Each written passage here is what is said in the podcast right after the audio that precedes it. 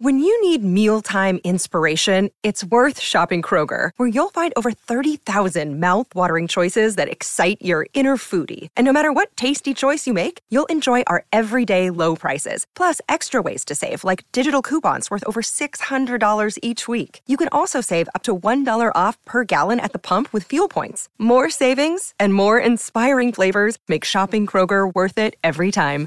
Kroger, fresh for everyone. Fuel restrictions apply.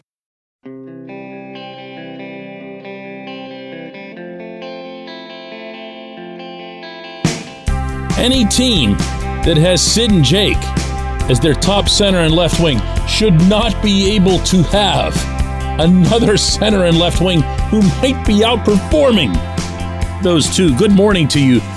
Good Wednesday morning. I'm Dan Kovacevic of DK Pittsburgh Sports. This is Daily Shot of Penguins. It comes your way bright and early every weekday. If you're into football and or baseball, I also offer daily shots of Steelers and Pirates where you found this.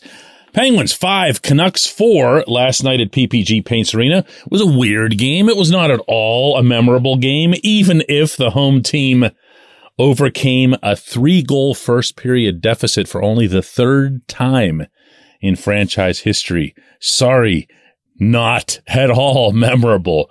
Vancouver can't defend anything. Casey DeSmith couldn't stop anything, which was why the 3 nothing deficit was carved out in the first place. But that shouldn't stop anyone from appreciating the overall performance of Evgeni Malkin and Jason Zucker.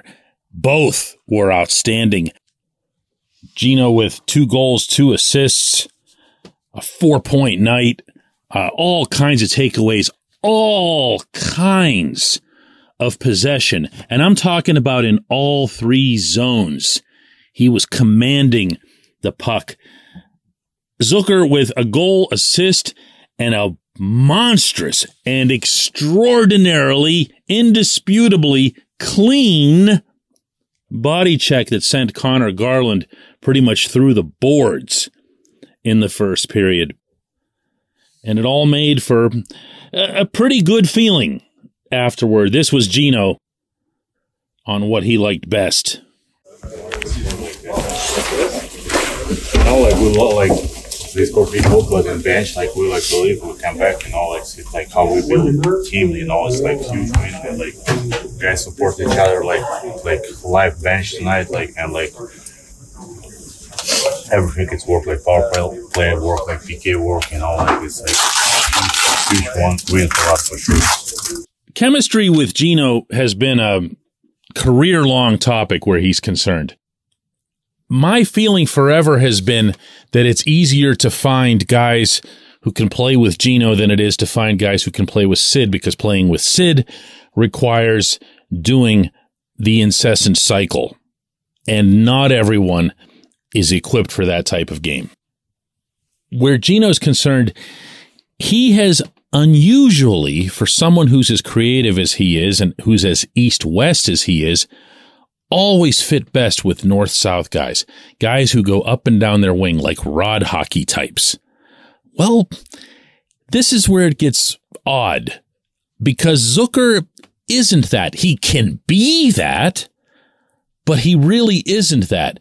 He's a guy who can make highly creative plays, who can be a significant disruptor, not just when he knocks Conor Garland into the boards, but in general on the forecheck because of his speed and his uh, just completely fearless style with the way he throws himself all over the rink, but also with his mentality, with the way he thinks about playing with Gino. This portion of Daily Shot of Penguins is brought to you by the good people at the Greater Pittsburgh Community Food Bank where they're committed to providing food for all of our neighbors in need across Western Pennsylvania. They, in turn, need your help. Find out how $1 can be turned into five full meals. For those in need, visit pittsburghfoodbank.org. I'm going to fill you in on a little bit of a secret about one of the greatest players in franchise history, and that's this. Gino loves to score goals. this goes back to his childhood when he was seen as a, uh, and, and rightly so, as this tall, uh, elegant centerman who could see the whole rink, distribute the puck, make magic happen. And because of that, not just in Russia, where the centermen didn't necessarily need to be big, but they've been big. Some of their, their great centers in that nation's hockey history. But Gino almost became typecast in that regard when what he really loved to do was to score the goals himself. Not at all a selfish player, just enjoyed that part of the game the most. And that only multiplied when it turned out that he and Alexander Ovechkin would end up in the same draft class because here was Ovechkin. Everyone knew the greatest goal scorer they'd ever seen at that age. Turns out he's going to be the greatest goal scorer who ever lived. And the guy who was going to go number two overall couldn't possibly be the same type of player, so he had to be a passer. I was guilty of it myself.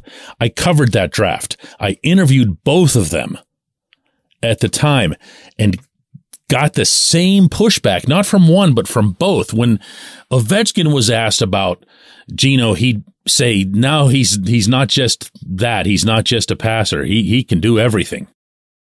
Zucker gets that. Zucker is an exceptionally intelligent professional athlete. So a lot of what Zucker makes happen on the ice emanates from the brain. The risk of stating the patently obvious. He's just really, really heady and he's aware. He knows how to push buttons around him. He knows how to get guys motivated. He knows, to use the Mike Sullivan description from three weeks ago, how to drag the Penguins into the fight. Well, Gino's part of that. He knows how to work with Gino. He knows how to keep him happy and he's aware of the importance of it. Listen to Zucker's response when I asked him uh, about that old thought process that Gino can be tough to play with. And then on top of that, how he and Gino communicated on Gino's second goal, which was just a work of chemistry more than anything else between the two of them with the multiple give and goes and then the final dish from Zucker across to Gino for the tap in. He's not a hard guy to, I mean, he, he's a world class talent for a reason. And, uh, you know, he's a guy that uh, a lot of players in this league would kill to play for and, and play with. And, and uh, for me, I'm having a lot of fun with it. He's a great guy um, obviously an unbelievable talent. So for me, I'm just trying to help him as much as I can as well. the give and go just something that just came naturally? Were you yelling? Were you... Um, I called for the drop and just to make sure that he knew we had two on one there. Um, but then at that point, you know, he he made a nice play driving to the back post, made the pass a little bit easier for me. I'm not about to sit here and give Zucker credit for Gino's outstanding season to date. I'm just not. It, it's not right. I'm not about to do it in the reverse either. The main thing that Zucker's done right this season is to stay on the rink. But I do believe that the two of these guys, the two of these guys, and what they've done together on and off the ice, and their locker stalls are right next to each other in the room, I feel like I should share, has been a big, big part of what this team's achieved to date. When we come back, J1Q.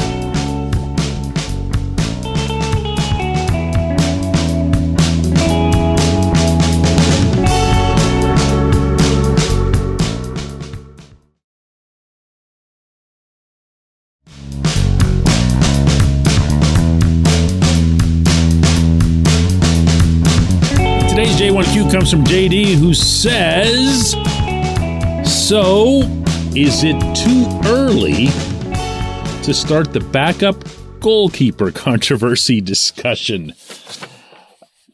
You know, I don't believe that there is such a thing, JD.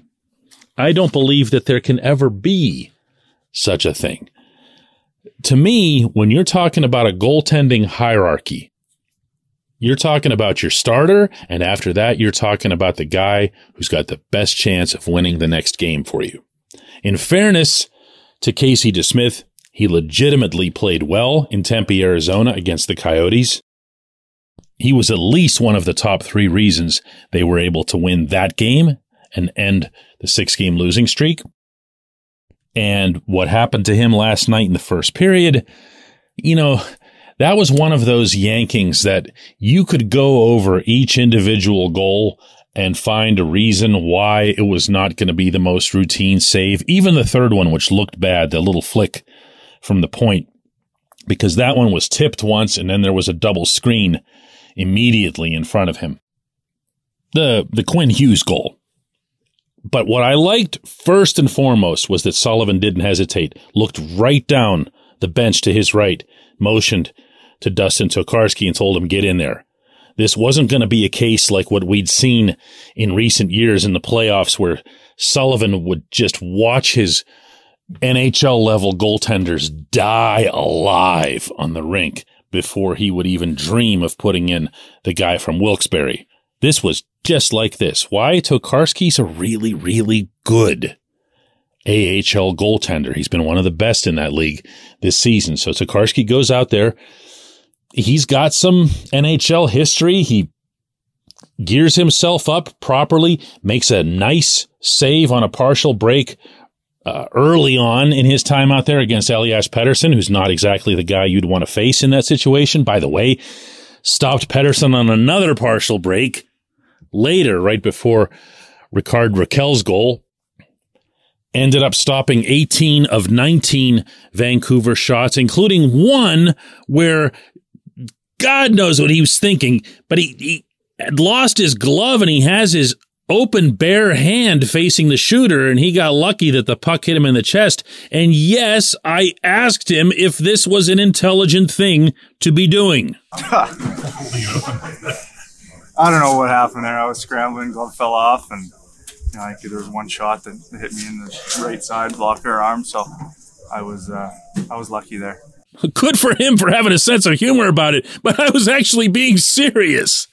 I, I, I was impressed. This was the smallest conceivable sample size, but I was impressed. And I'm going to try to answer your question this way. The Penguins have back to back games this weekend. They have Friday night against Winnipeg here, and they have Saturday night against the Hurricanes down in Raleigh one of those games obviously matters much more than the other when it comes to the standings. No one cares where the Penguins finish relative to the Jets, whereas the Canes not only are right there in your division, but they've also been just maybe the ugliest shortcoming of this season to date when it comes to a specific opponent and that they've lost every game. So you could, if you're Mike Sullivan, massage this any number of ways. You can say we're going to go with Tokarski against Winnipeg, uh, just to ride the hot hand for another game, but we're going to give Casey a chance to really bounce back in the division game that matters more. You can say it a bunch of different ways. One way or another, I would find it awkward if Tokarski is your choice for the game against the Hurricanes. Okay. I think that's getting into some odd territory there. Whereas the hot hand thing is something that's just so common in the NHL. And you can just let everybody feel really good about winning the game with Tokarski, with Tokarski getting the gladiator helmet after the game, uh, with all kinds of way to go, guys. Let's get another one while at the same time not really disrupting any rhythm or locker room vibe by dumping all over DeSmith, just saying you're going to use him in Raleigh. That's the way that I'd go. But I'm going to reiterate that's not a controversy. That's not a controversy. Tristan Jarry is the team's goaltender. He did skate before the Penguins formal team skate yesterday at PPG Paints Arena. He's not seen as being close to a return. So all you do is just ride whoever you can ride. You know, you're doing whatever you can to patch it up until you get your main guy back. I appreciate the question. I appreciate everyone listening to Daily Shot of Penguins. Let's do another one tomorrow.